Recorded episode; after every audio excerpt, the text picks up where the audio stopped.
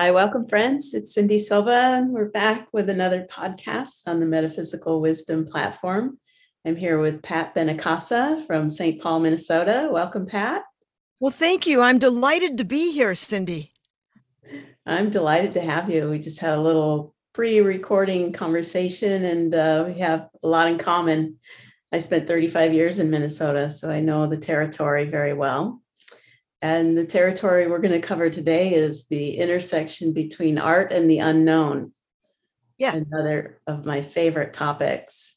And Pat's an artist and she works with material and so just the the non-material of her own incredible mind. So I'd love to have you just share a little bit with us about uh, how you were inspired to share this topic and maybe even talk about your own podcast. Well, thank you. I um I like talking about the intersection between art and the unknown, but just to give you a little bit of context, I'm a working artist and uh, I built a building in my backyard. It's my studio. Uh, so I commute 10 feet every day. And that means a lot. If you live in Minnesota, it means you only shovel 10 feet to your to your job. Uh, and I I use anything and everything to make art. I, I got my degrees in drawing, but then I became a painter. And then uh, one day I was glazing a painting with 10, 20 layers of glaze. And I had a friend over. I said, one of these days, I'm going to build the damn thing out of glaze. And then lights went on because architects call glass glaze. Oh. So immediately when my friend left, I, I boxed up all my painting stuff and called a glass company and they delivered two sheets of eight foot by three foot glass. And I thought, yeah, oh boy, yeah. And I, then when they delivered it, I thought, oh my God, now what? So I ended up uh, working about 10 years with glass and steel. And that means uh, uh, I built uh, a seven ton glass and steel skylight waterfall on the state capitol grounds. It's uh, it's hmm. not a. Fl- I don't do flat. I don't like flat windows. I got to think about flat. Why? Why are windows? Flat? Okay, I'm not going to go there. I'm going to come back. Okay, so it's uh, it was uh, um, 614 pieces of cut art glass, tinted overlays of glass and steel. Uh, I made a 3D chapel window, 14 feet high, eight feet wide, and it actually punches out into real space. It was for a uh, a chapel in a Catholic school, so it's a, gl- a ten foot glass crucifix perched on limestone boulders, and the window actually goes out in real space. So I love I like doing things um, in different ways. And mm. so then after that, I just started working. I saw sheet metal one day. I thought, oh my God, that's a painting waiting to happen. So I did a whole series of industrial paintings of demolished work sites and I painted them and I built them with wood pieces so they come off the flat surface.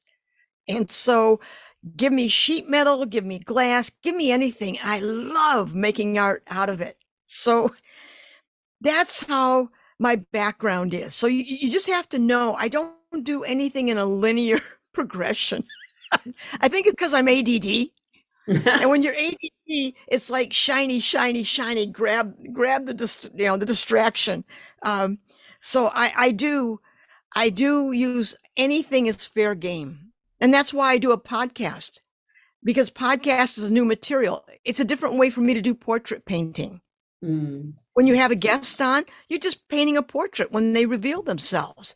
It's yeah. just that when you when you do paint a portrait, the person has to sit still. What I like about podcasting, it's alive, it moves, it's fast.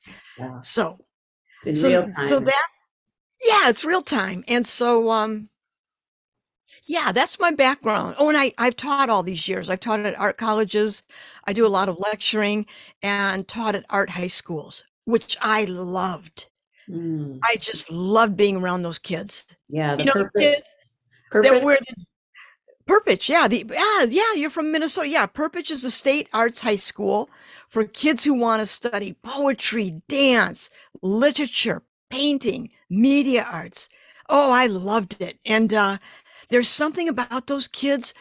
They come in wearing their jammies or, you know, whatever. but they have this passion to do, to be, to create. And I love them for it. I Mm. just love them. I respect them so much. Yeah. So you, I, you probably see I yourself in them. Yeah. well, all that raw talent that you see. yeah. I mean, they're just like puppies and colts. I mean, they come in with all that energy and you just watch them mature and grow into that magnificent talent that they have inside of them. yeah. That's really, well, you want to talk about making art.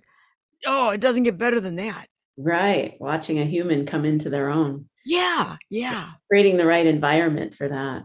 Yeah. A nurturing environment, a respectful environment. Yeah. Absolutely. Yeah. Yeah. I just continue to create an environment around the uh, creativity. Yeah. Let, let the environment uh, be molded by the creativity instead of trying to shape the creativity with the environment. Oh, no, no. We're not going to be shaping any creativity.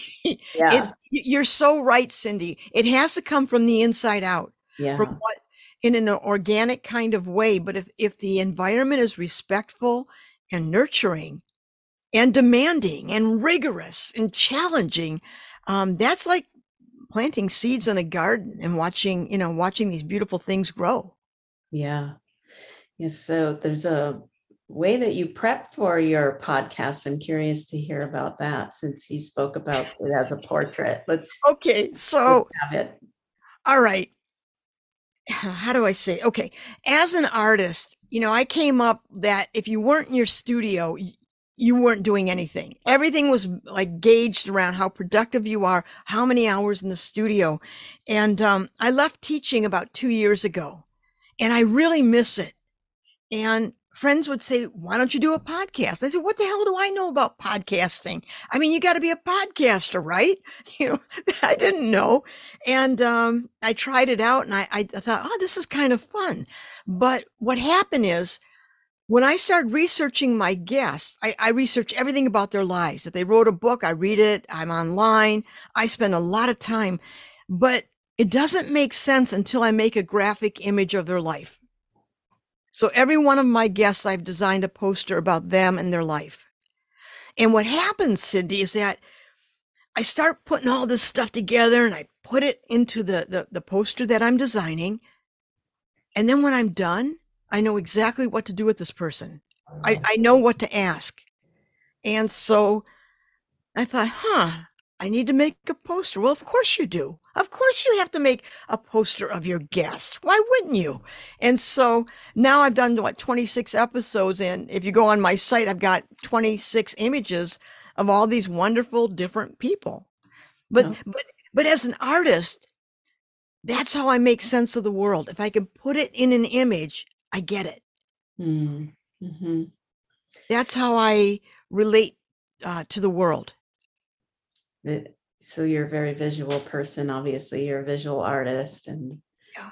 think about that creative creativity for you. And I think one of the most mystical um, questions we can ask ourselves is why are we attracted to what we're attracted to? I think it really gives us a, a clue as to what's getting created through us or what what creates through us because there's something that's that's a tr- like we're not choosing what we're attracted to right it's just it's an organic process of just following what inspires us and where does that inspiration come from Oh, that's a huge question.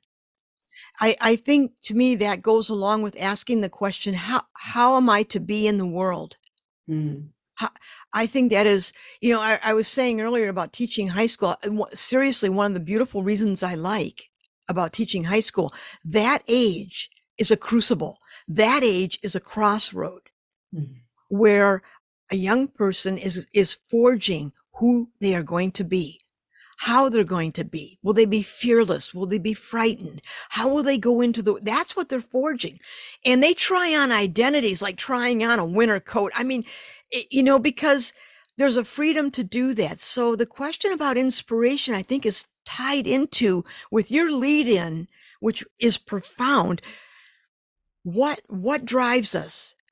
What do we what do we long for? Where do we long to belong? I think we long to belong. And for some people, that might mean making images, or it might mean um, being a homemaker. So I, I want to make clear creativity is not only for artists.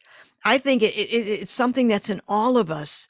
And if we pay attention, we can kind of read the messages we give ourselves. Oh, I need to be doing this, or this job is killing me. This is, it's soul crushing. What am I mm-hmm. going to do? But it, it's that give and take conversation that we have with ourselves.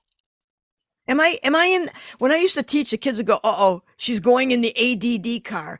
I, you know, I, can go, I can go off track. I, I hope I didn't go off track with my answer to you. No, not at all. I mean, there's always threads you can pull to um, weave the conversation And I just love, you know, whatever comes up is is part of the moment, right? And there's yes. there's inspiration in what you're sharing that can lead us in a direction that there's something unknown wanting to be known. Yeah. So yeah.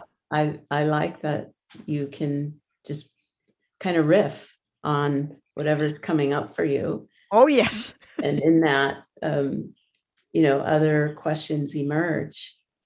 Yes. So, so yeah, in this when you're talking about these kind of initiations in life like um puberty, high school, that sort of thing. It's like an initiation. And I think they're happening throughout our lives all the time. Yes. We're dying to who we were to become what's emerging as another uh, expression. So I, I agree. I feel like art is not, it doesn't have to be a tangible form of art, no. but it's the freedom to express who we are is to be an artist. Yes, yes, yes. And to, to express ourselves freely, to speak freely, and to um, really find the uh, the way I do it with a relationship to something to the unknown is to follow the blocks and flows, like follow the synchronicities.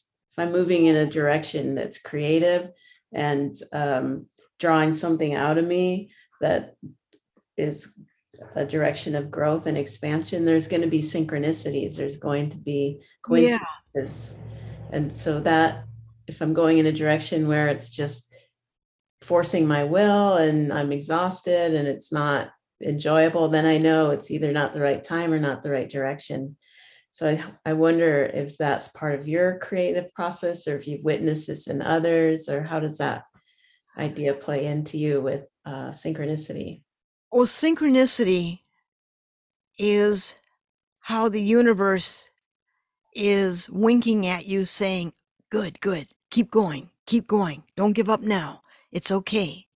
When we get these gifts of synchronicity, when we intersect with people, um, we intersect for a reason. I really believe that. Mm-hmm. And, um, but I also think that the underside of synchronicity is contradiction. May I explain?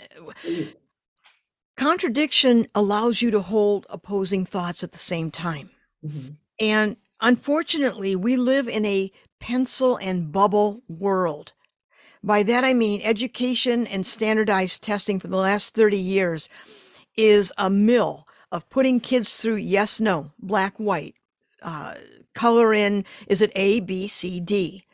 And that is, and, and, and teachers are sometimes forced to teach to the content of those tests and what's happening with that we're losing that magnificent gray area we're losing uh, the ability to entertain contradiction because I don't know about you, Cindy, but I, things in my life are not black and white. They're not, I mean, there's so many nuances of gray and gray's a gorgeous color. Oh my God grays that are warm, cool. I mean, okay, I, all right, come back. So contradiction is is something that if we can hold those those uh, disconnected thoughts, that also means we can sit with discomfort of not knowing. If we can sit with discomfort of not knowing, I think that's when synchronicity is available Mhm. because in a sense it's allowing us to entertain mystery but Mhm. when we're so busy um, choosing mastery over mystery i think sometimes we just pull down the blind shut the door lock it and make sure that nothing that we can't measure or weigh gets in so synchronicity oh my gosh we all know when that's happened in our lives, it's a breathtaking moment. Hmm. It is, it's just, I think it's a state of grace. Synchronicity is a state of grace. And I don't mean that in a religious sense, I mean that in a spiritual sense. Mhm. That's when all the planets align in the universe, and it just is a magnificent moment to be. Mm, mhm. Yeah, one of my favorite topics is paradox. Like you say, holding two opposing perspectives simultaneously is both true. Yeah. Yeah. Yeah. And then I know this feeling in me when you're speaking about hitting those points of um, threshold where when you surrender to the unknown and realize you're kind of helpless with what you have available to what you know that's like something you've experienced before Oh, yeah. that you know that there's something more wanting to be known that has is the unknown wanting Yeah. to be known and you surrender to it like carl sagan said somewhere something incredible is waiting to be known Oh, that's lovely. it's Yes. that, that letting go on that precipice and um, leaning into the void and trusting i think that's the main thing as as you're speaking it makes me think of um trusting life Yeah. that's what being And that- relaxed And that's hard. That is, as an artist, you kind of juggle between outcome and process. So as a younger artist, I go, oh, I got to make this, got to do this 12 hours in the studio. I'm hammering away on a painting. And yeah, I got, you know, as I've gotten older, I realized no, process, let go of the outcome, process.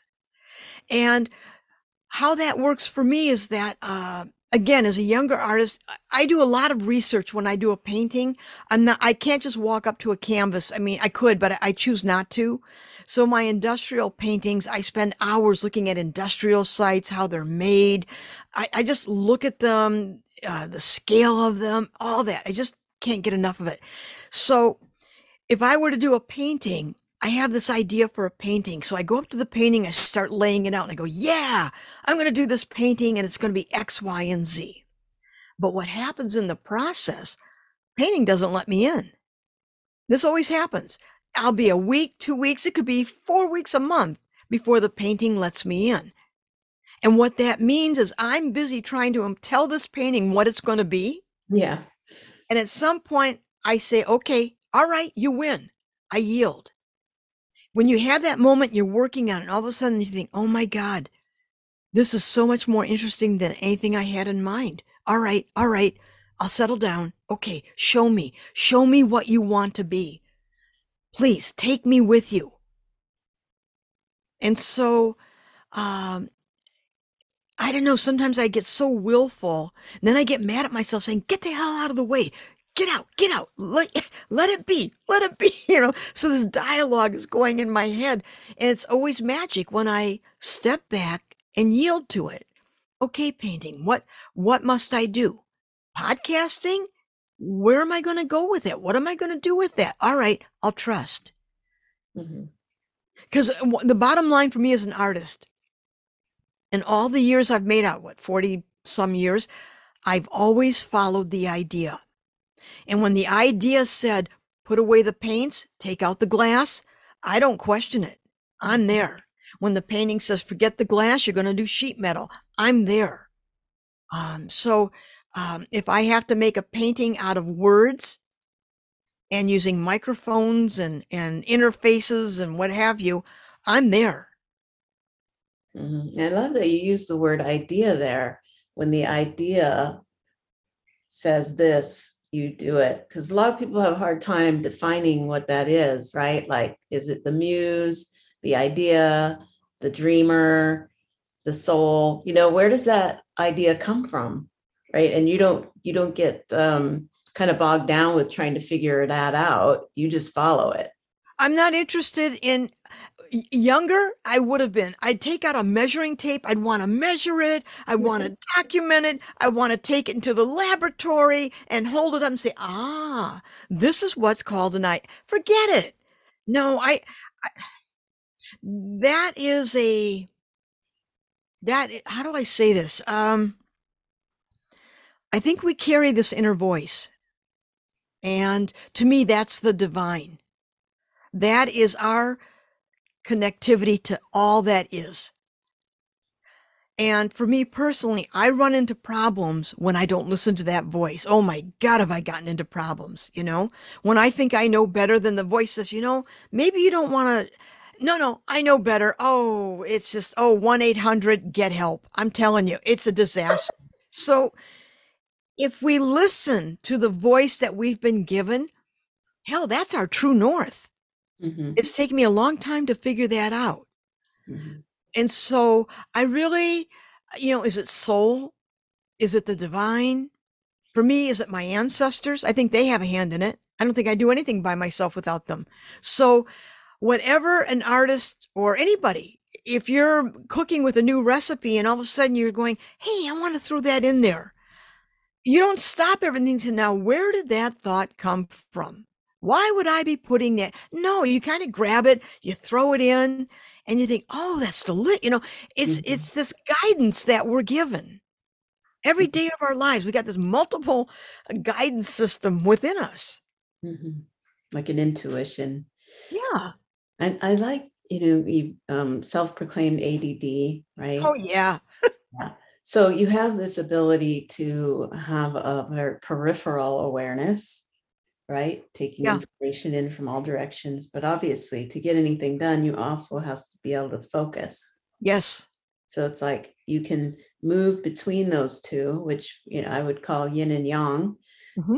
And that um, then once you you move from this peripheral awareness with these ideas, and then you you come to the canvas or whatever is your medium, your focus. But then at that point, you also have to release the focus to allow that unknown to come through. So there's this dance that's going on.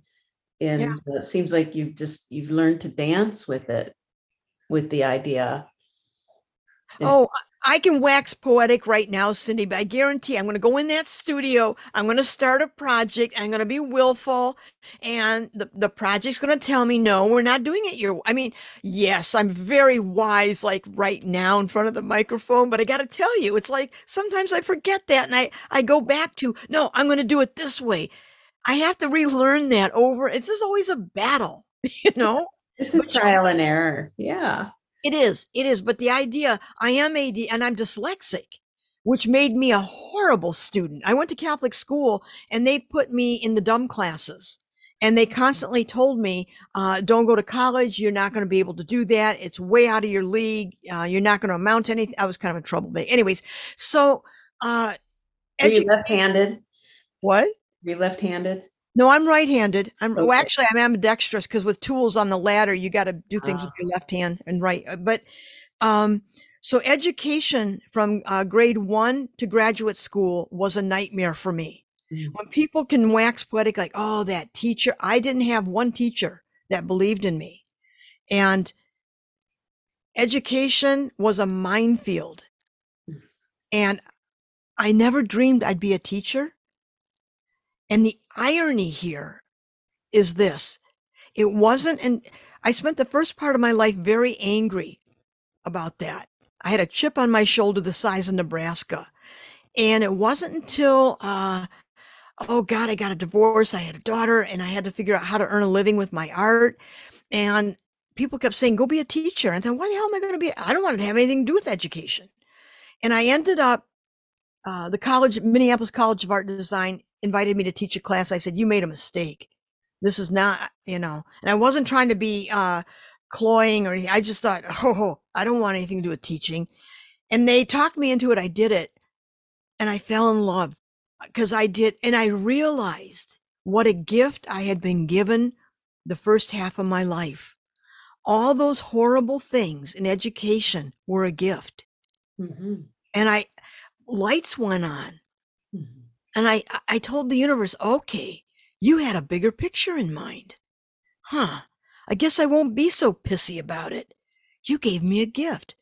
And so what that means is that if you come into my class, education is going to be passionate, enjoyable. Each student is going to be digging down to find out who they are and celebrate it and respect it and know that they're somebody special. And they've got work to do, great work ahead of them. They're going to be touching lives. Mm. So all of this kind of plays into um, sometimes we're given gifts like being ADD and dyslexic. Mm-hmm. Um, and I, I would tell kids all the time, eight, they go, well, I'm ADD. I say, who cares? So am I. Let's get back to work. You know, I don't care. That's a gift. Use it. And they look at me like I'm crazy. I said, that means you get attracted to all sorts of things as an artist. That's a gold mine. Are you kidding me? Oh, you could be a flatliner. Go ahead, be a flatliner if you want. It's your choice, you know. but we're given strange gifts. Yeah. Yeah, it's so valuable the perspective we have in hindsight. If we can look back at our life and recognize the pattern, Mm. Yeah. Yeah. And then we can see the thread that's been weaving through that pattern all our lives, guiding us to this moment and what's in front of us right now Yeah. is just a continuation of that. Yeah. Yeah, because but we do get conditioned in our Oh, and belief system through the parents and educators that um, there's good and bad and to be judgmental and to avoid things and seek other things and uh, life is really asking us to be open to what's here in the moment without judgment and and really be fully available yeah. Yeah. Absolutely. yeah just in thinking about what our daughter um, applied and was accepted to Perpich and Oh, okay.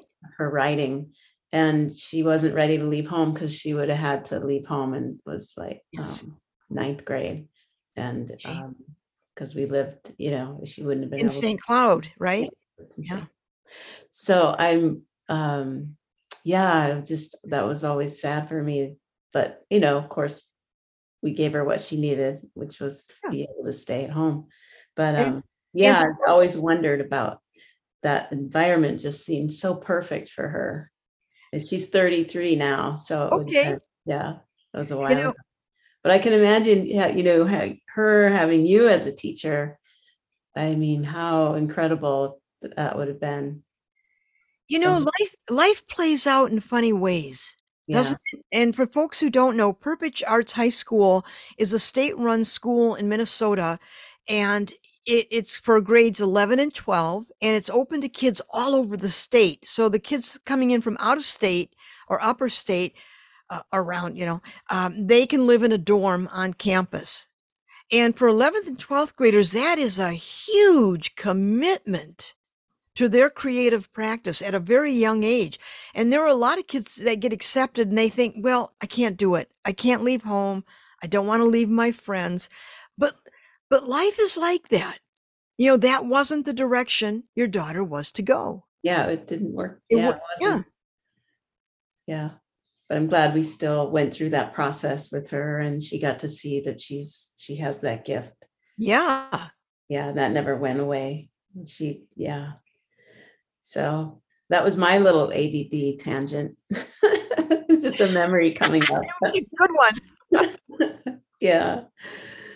So yeah i like i want to go back to what you said about artists like you had this judgment about if you're not in the studio painting you're not being Oh. productive as an artist but i see um, in myself as an artist i'm not a, a visual artist um, i used to do websites and things so that that Wow.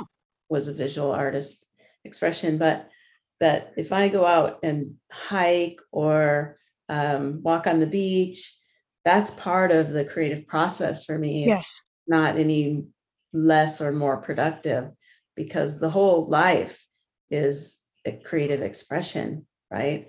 And whatever Oh, absolutely. yeah whatever gets produced by that is is not separate. Like my relationships are part of my creativity right? Or the creativity that's unfolding here um, yes. as well as anything i'm producing. So yeah i think we kind of um, chop it up a little bit creativity and um, a lot of people i know don't feel like they're creative because they don't fit into the mold of artist you know that's an interesting way of putting it. Um, I came up uh, studying art in the 70s and 80s, and it was a regiment of everything was measured by productivity. You had to be in the studio. If you weren't in a, a in New York by the time you were 20 at a major gallery or museum, you were a failure. I mean, the pressure was just ridiculous.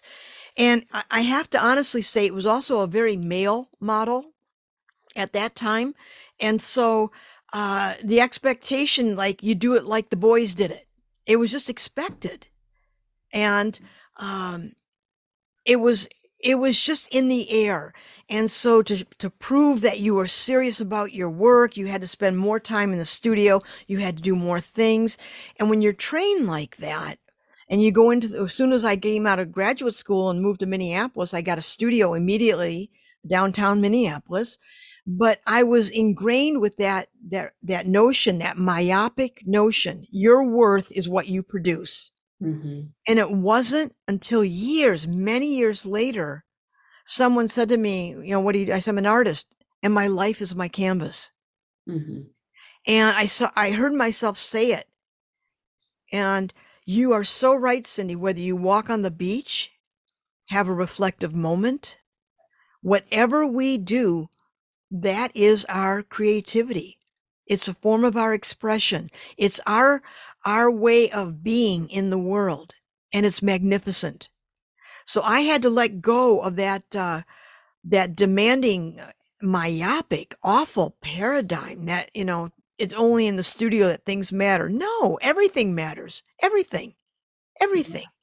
And a lot of times artists will share that they were like writer's block or some kind of a block and then they went and did something stepped away went and had an experience of a different sort came back and made it you know through that threshold crossed over into the flow again and it makes me realize there's a connection here to um, something i've been studying uh, through the flow research collective the four stages of flow mm-hmm. and the first stage is struggle is what?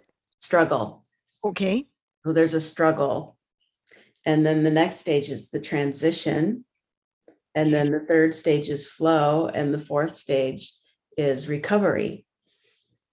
Nice. So I feel like that that that process is part of creativity that you you have a struggle you're up against something a limitation of um, where there's a part of us that wants to be familiar and comfortable by staying with the known. There's another part of us pushing us into the unknown, and there's that struggle.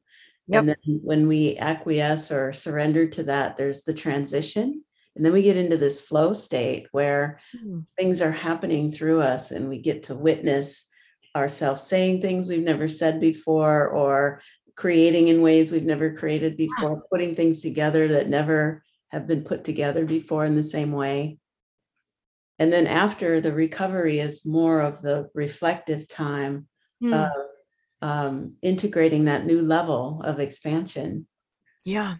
And yeah. another struggle that comes every time the consciousness wants to expand through this form and the form and the familiar attenuate that expansion, there's going to be that process. Oh, that's a beautiful way of stating it.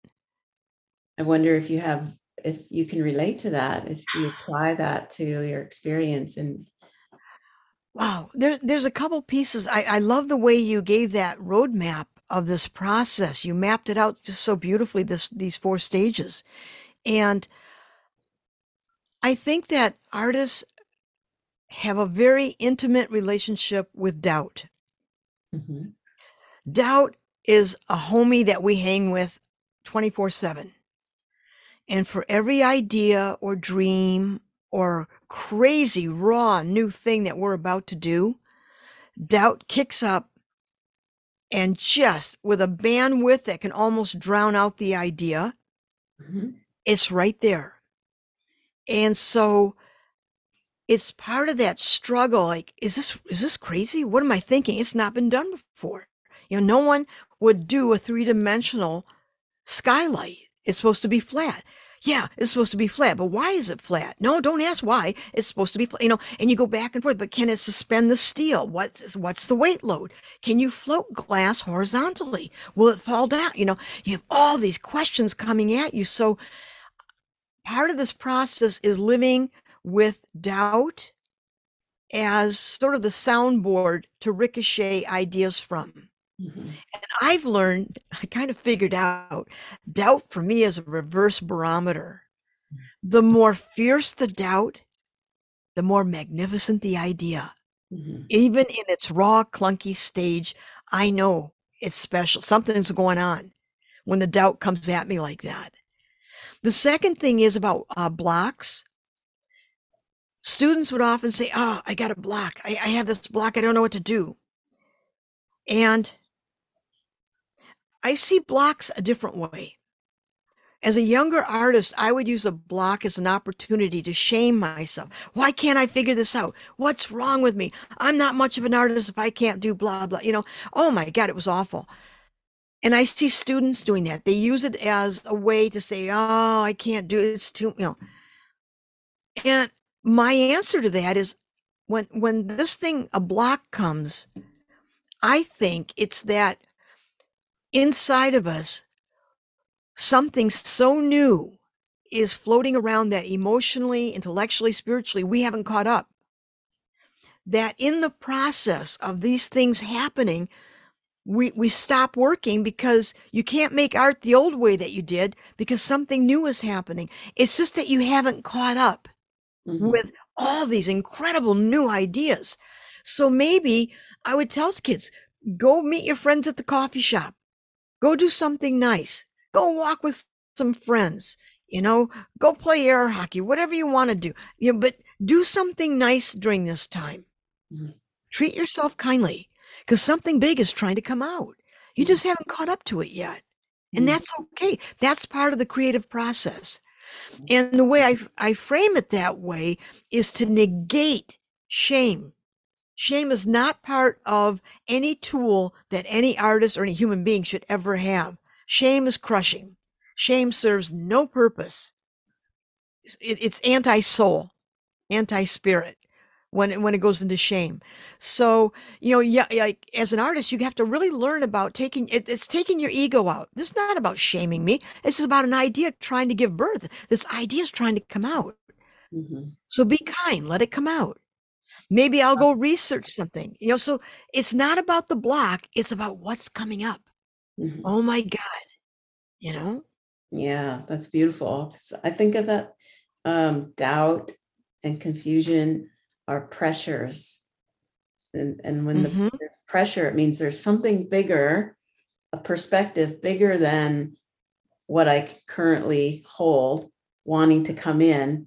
And it's putting yeah. pressure on this, this small bubble to penetrate that and um, allow new information in. So the pressure of doubt is uh, basically recognizing something is here that wants to be known, but I'm yes. not allowing it in. So how can I relax and open to receive that that which is wanting to be known? Yeah. And losing, losing my body is the way I do it.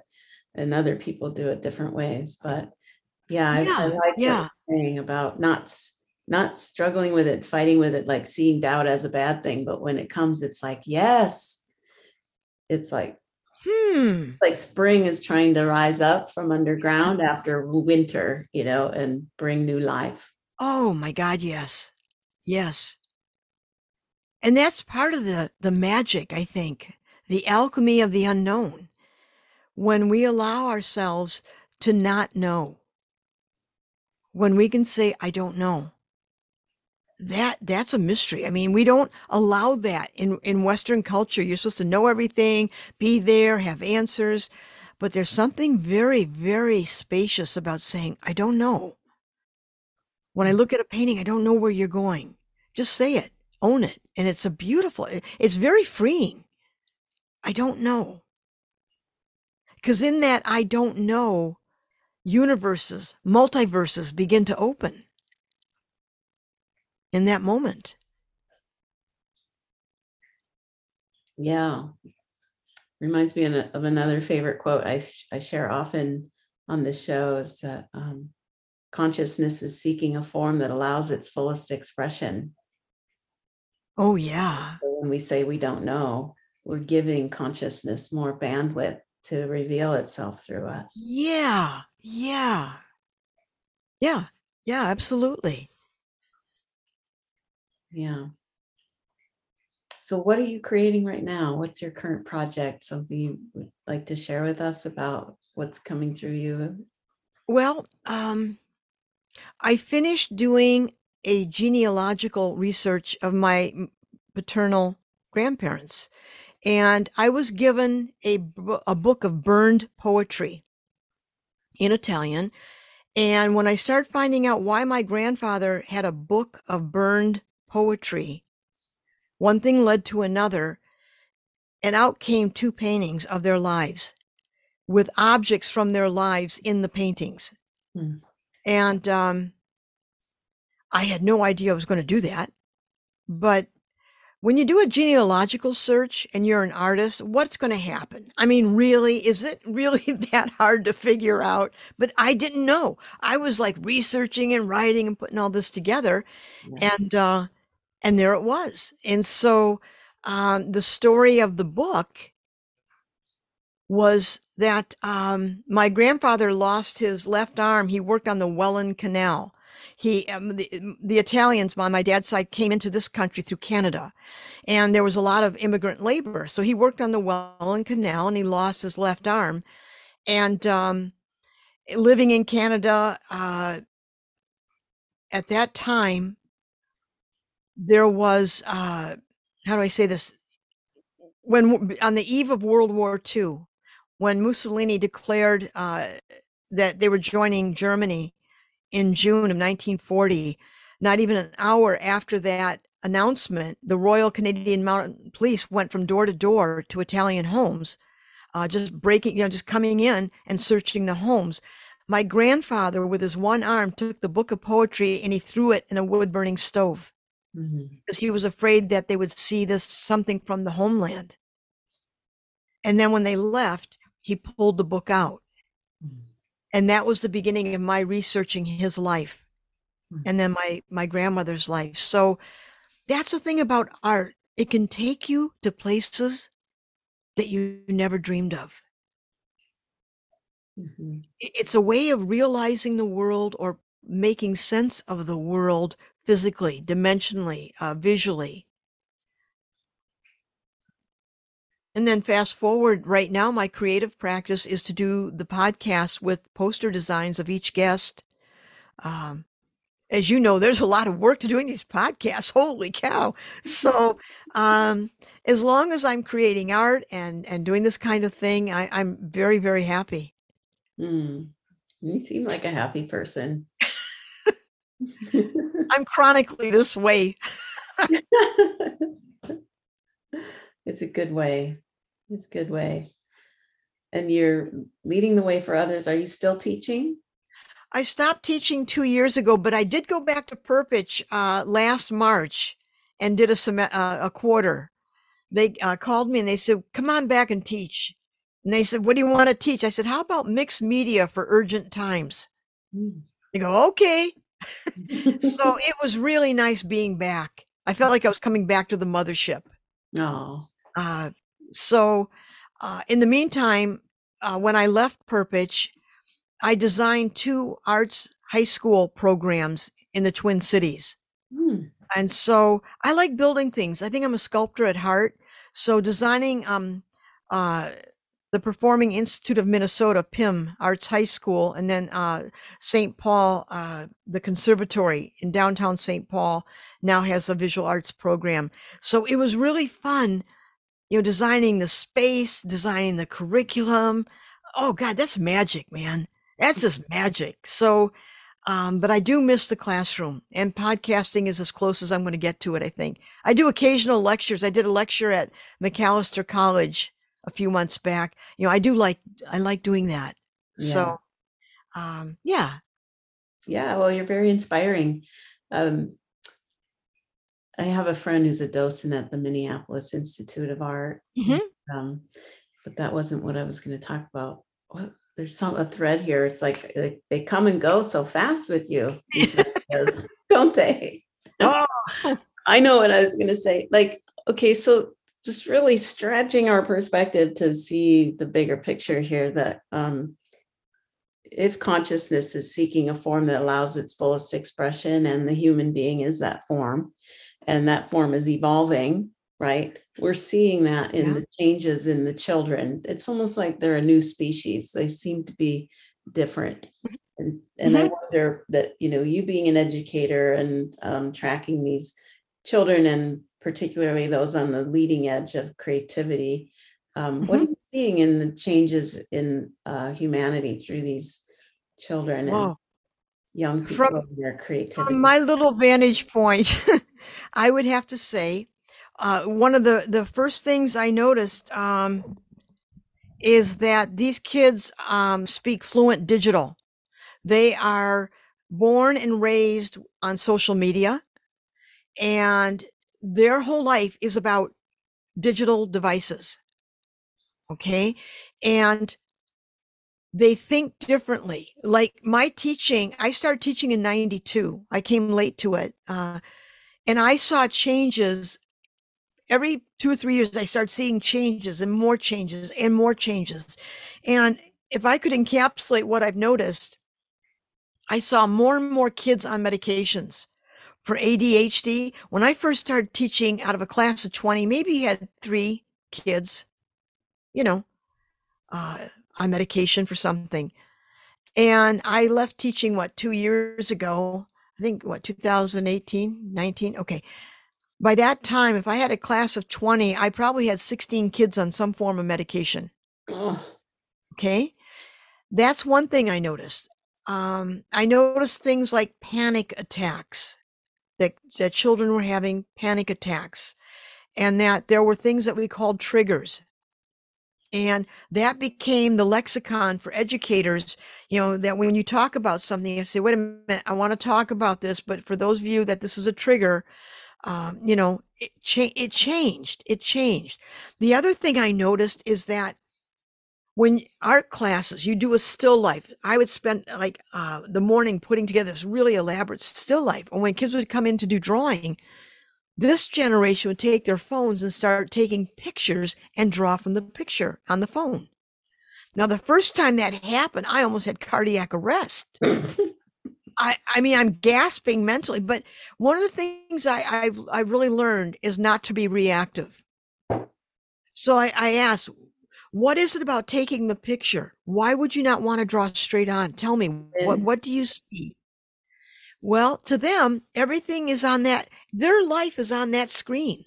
Hmm. Why would they not take a picture of it? And so their neurons are firing based on all this social media and, and computer time development. Mhm. And I'm not saying a lamentation like, oh no, what have we got? No. They're they're firing differently. Mhm. And it's our job as educators to meet those kids where they are. Mhm. I've got to find way. So what I did, I started changing the way I talked and lectured. If it took me five minutes to get to the point, now it's meal in a minute, man. I start it, I get to the point, I show the examples, bang, bang, bang. You mo- I think they did studies where people have like two to three seconds on a website before they click off. Yeah. Adults too. You Right. know, you've gone to a website before you even cognizantly read, you're off. Yeah, it's uh, less than the attention span of a goldfish. Exactly, exactly. So these kids have that kind of thing. So we we have to meet them where they are. So there has to be different kind of uh, modalities of education. Like we're using a hundred year paradigm when you think about it. All the chairs lined up, teacher talking, pointing to the board. Who the hell does that? You know, in my classroom, we put the chairs in the circle or the easels. You know, we are I was constantly changing, and teenagers hate change. They come in, oh, you changed the room again. Yeah, get used to it. Go over there. You know, let's get working. They you change things up. You got to keep it fresh. You got to keep it going. Mm-hmm. And so, and they're also in some ways more savvy because they're exposed to all this information, but developmentally, they're still kids. Mm-hmm. I don't give a rip how savvy they are, and they're still age appropriate. Mm-hmm. So you can't be bamboozled by that. Emo- emotionally. Emotionally, they're still kids. I've mm-hmm. had kids so enormously talent had more talent in their little finger than I ever would. I mean, it's just mind-boggling. But developmentally, they're still kids, and they need structure, and they need guidance, and they need you know this positive, uh, challenging, rigorous uh, kind of uh, environment. Mm-hmm. So that's the picture I see, and also these kids. What I love about them, this generation, they're on the gender frontier. These kids are questioning stuff. Mm-hmm. Oh, I love them for that. The kids I like the best were the biggest pains in the ass. I'm just going to tell you, I love those kids. I, I just loved them. You would have loved so, my daughter. Was she one of those kids? Yeah. Oh, I love those kids. They're brilliant. They're yeah. questioning, and that fire hasn't been taken out of them. And so this generation, they're questioning clothing, like the genderizing of clothing you know, binary, uh, all that, all these little things that we, these little rules. You were saying earlier about how the world sets up these rules for us. Well, these kids are coming along say, wait a minute, why? If a guy wants to wear a dress, who cares? What's your problem? Yeah. So they're on the gender frontier. They're they're they're open about um, fairness. I'm generalizing, okay? I'm in arts high schools. So now that's not across the board. I'm just saying the students that I've come in contact with, um, yeah. they they have a sense of um, they want to do something with their lives, mm-hmm. and they don't like the way things are. You know, the way they talk about climate uh, change and stuff. These kids are active, and I I look at them, and I just think, okay, we'll be all right. We'll be all right. It's okay. But they're going to do it their way, which is not our way. Right. They're going to find different ways of doing things that, you know, we'll just scratch our head saying, huh? what? Yeah. Well, I'm grateful for you and people like you who are in that um, space of um, nurturing these children because I see it from a perspective of genetics where hmm. um, anthropologically we're being replaced right? We're, we're, always being replaced. Every generation replaces the other. But this is different in that these kids are not like us right? Like they they think differently. They see the world differently and like you say they're very advanced but very vulnerable yes. emotionally. They're very sensitive. Extremely. And, and they're coming into a world that's harsh. And if they don't have someone like you who can recognize their talent and their vulnerability and create a right environment for them, um, there's a high rate of suicide among these children. Yes, yes. So we how do we come to a place in our humanity where we may, for the very first time in history, be in a position where we know we're being replaced by another species and actually um, see that as an opportunity rather than like the Neanderthals and the Cro Magnon and banging heads. How do we really open ourselves compassionately to being replaced and to that species that's in the same form we are replacing us? How do we how do we navigate that? And and it's unknown. So we don't we don't have a roadmap for it. But like people like yourself, you came into the world different and yeah. you had your trial and error and experiences and then you fortunately found who you are and are expressing yourself and being rewarded for it and now you're able to because you've embodied that you're able to hold space for others to go through that process and i just really want to acknowledge you for that and hope that Mm. there's more people like you in the school systems Oh, they are. There's wonderful teachers out there. I'm in awe of those teachers and the job that they do. hmm that's great that's good to hear Oh, yeah, they're there.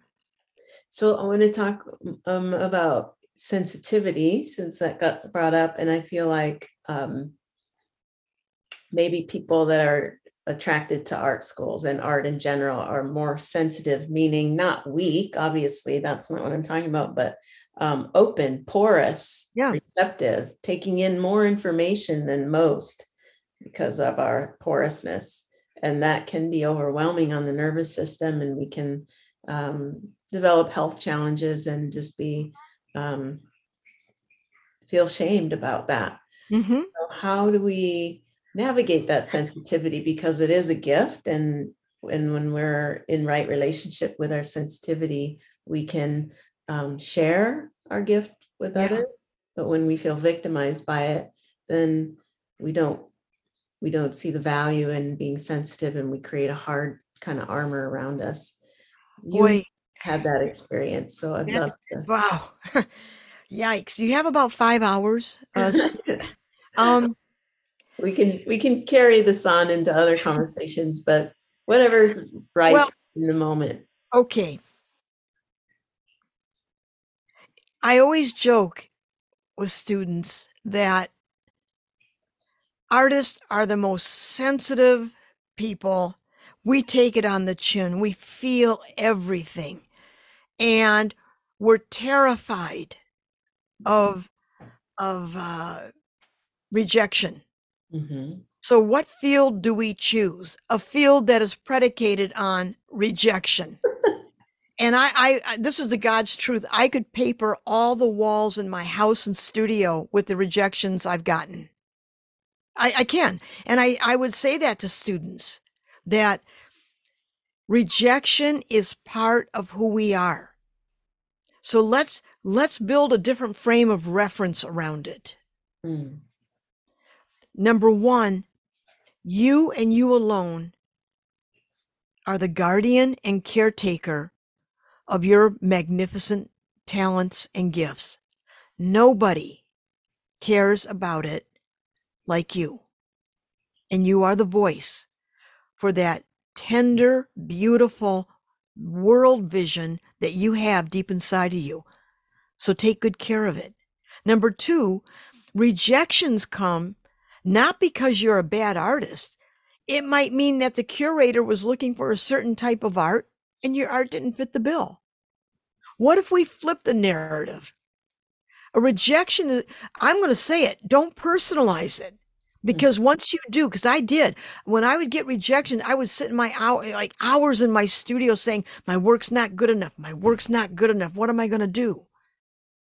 Now I know if I get a rejection, no, that's, you know, I'll, I curse a lot. I, okay. But once I get that off my, off my chest, then I say, okay, I let it go because I know I am an artist. I know that I'm called to make things, do things, and be very much a part of this world. Mm. And so, uh, being sensitive, I'm not going to give my sensitivity to anyone. I'm not going to anybody victimize it. Are you kidding me? My sensitivity is what drives me. right That's a that's like a, a force field. You think I want to give that way because someone eh, you know comes up and says something or does something? Um, but I'm older and I've gone through a lot of battles. And with these young people coming up, um, they've got to find ways to fortify their spirit. You know, when I um, I went and got two graduate degrees because I was told all through my education, not going to amount to anything. Don't go to college. You're too, too stupid. So of course I went and got because that was my way of you know. And so the day I got my uh, my MFA, I, I I went back to my studio. I took out a match and I burned it. And as I watched it burn, I told myself, a piece of paper is not going to make me an artist. Only a lifetime of making art Mm. determine whether or not I'm an artist. And now I'm at this point, I'm in my seventh decade. Now I can say, huh, Pat, yeah, yeah, you're an artist. You're an artist. But to say I am an artist means I have to embrace the fullness of life the heartache, the rejection, um, the dismissive remarks about my, I have to take all of it. And the magnificent joy of watching something come to life and know that I make a difference. I tell students all the time the most powerful thing you can be a writer, an artist, a musician. Do you realize the force in your being to do that? So, yeah, we're sensitive, and it's up to teachers and artists and mentors to really celebrate that sensitivity with kids and tell them don't give your power away because someone says something? Hell no don't t- don't give it away. It's it's too precious a gift. You know you gotta you gotta fight for it. It's always a fight but you know that that's that's what it is you know alice walker uh, above my door in the studio I, above okay i have um, a wooden sign that i have painted and i brought i made another one in my office at school and it says be but be nobody's darling. Mm-hmm. be an outcast qualified to live among your dead. That's my attitude i want to be worthy to walk with my ancestors so when i cross over they can say hey okay come on with us we're proud of you yes Hmm. Well said, Pat. Thank you for sharing that so passionately. Yeah. I feel it. I feel it passionately for these kids. I, I told you, I I admire anybody who wants to make art or write or sing or perform or do any task that they put their heart in. Not mm. necessarily in art. It's the holiness of everyday life. Right. When we put ourselves into what we do and who we love. Mm. I'm going to park the car now. I got to park the ADD car for God's sake. we got to come up with a different acronym for ADD. I, I, know there's one. I can't remember it, but um, turn it into a positive instead of a disorder. I mean it. I mean it as a positive.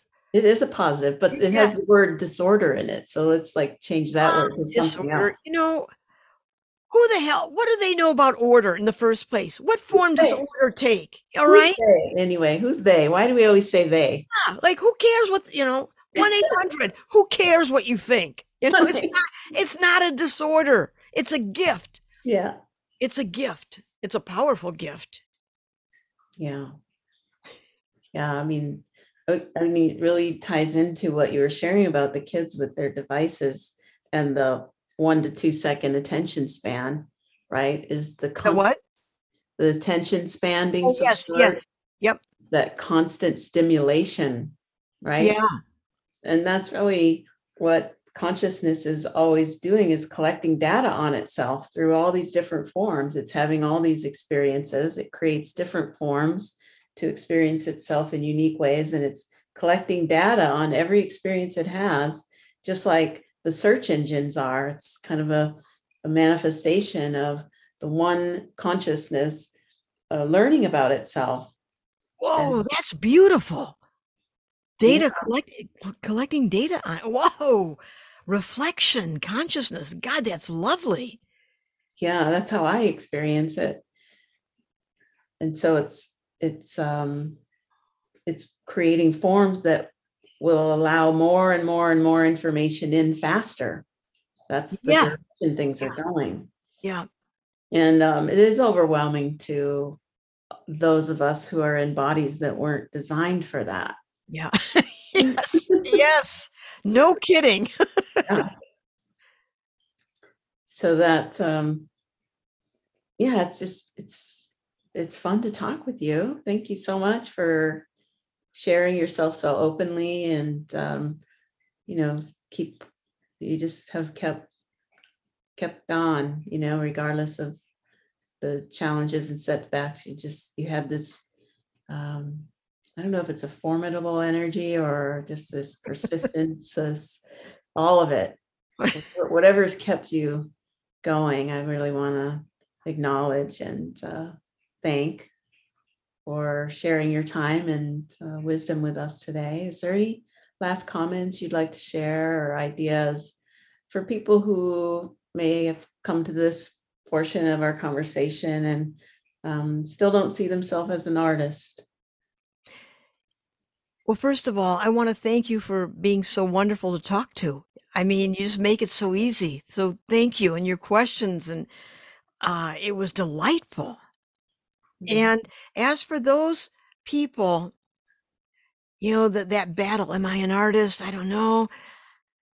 There was a game growing up and it was called Mother May I? Yes, you may. And then the kid would take two steps. And then you say, Mother May I? Yes, you may. Now, you can either live a Mother May I kind of life, or you can listen to that little voice inside of you and say, you know what? We're in this together. Guide me. I'll go there. Hmm. Beautiful. Love that advice. Hmm. Yes. You're turning towards the guidance and Yeah. Um, opening to it is forming a relationship Yeah. and a um, a dialogue and a bond Yes. and eventually you can lean into that relationship and and trust it because you can see through the patterns that it's always been there for you your whole life it's Yes. just that we haven't always had the guidance to listen to that we've been um, conditioned to look outside of ourselves for approval Yeah. and guidance and um, you're just taking us back home to ourselves with that invitation so You know, uh, if I could just say, um, I, I was thinking about that, and I wrote something one time that my vision has edges to it. Wanting other people's approval constricts what I see and obscures what's really there. mhm. When I seek people's approval, my vision gets very small. It has edges. So, to those people out there, you don't need that kind of approval. You just need to hang on to yourself, that magnificent self, and cherish it. Mhm.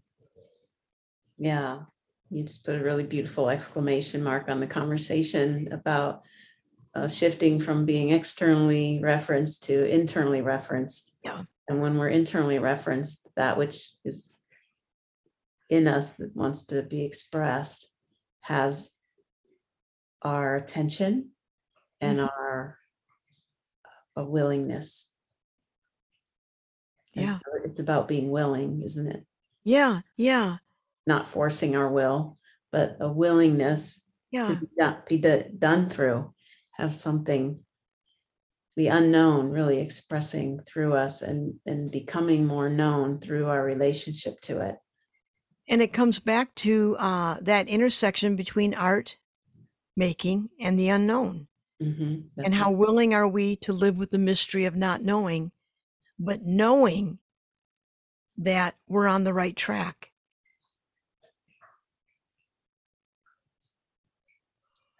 Yeah, knowing that we don't know. At the same time, not knowing that we do know on another level. Yeah. That You know, E. E. E. Cumming, E. E. Cummings has a nice way of putting it. When I think, know, and believe, I'm a lot of other people. But the moment I feel, I am nobody but myself. Hmm. Yeah, I go by feel. Oh, I do too. I do too. I think that's part of that intuitive. Um, does it feel right? Does you know when you get that hit, like this doesn't feel right. You're you're telling yourself something very precious, Mm. and it's authentic. It's coming from our authentic self. and our sensitivity. Oh yeah, yeah, yeah. Yay. Well, let's uh, have you share your website and your podcast and anything else because Okay. we're going to want to hear more from you. Well, thank you. Uh, my website is www.patbenincasa-art.com, or you can just put my name in Google. You'll find my website. My last name is B as book, E N I N C A S A, Pat Benincasa. You'll find me. And then my uh, podcast is called Fill to Capacity. And it's a podcast for people too stubborn to quit and too creative not to make a difference. And that's on my website too. So, yeah. Thank you for letting me plug that. no, it's part of the purpose that you're here. And uh, tell us again what Benincasa means. Benincasa is Italian for good house. Mm-hmm. Bene, good, casa house. So, yeah, good house. Wonderful. Well, we'll check out the good house of your website and your podcast for those interested. And again, I thank you for your time, uh, your creativity, and just uh, your love for life. I, I, really sense you're a lover of life and uh, passionate about every moment. So, thank you, Cindy. Thanks and thank you for allowing me on your show. This was wonderful. Thanks. It was fun for me. Thank you to everyone for tuning in. And until next time, bye for now.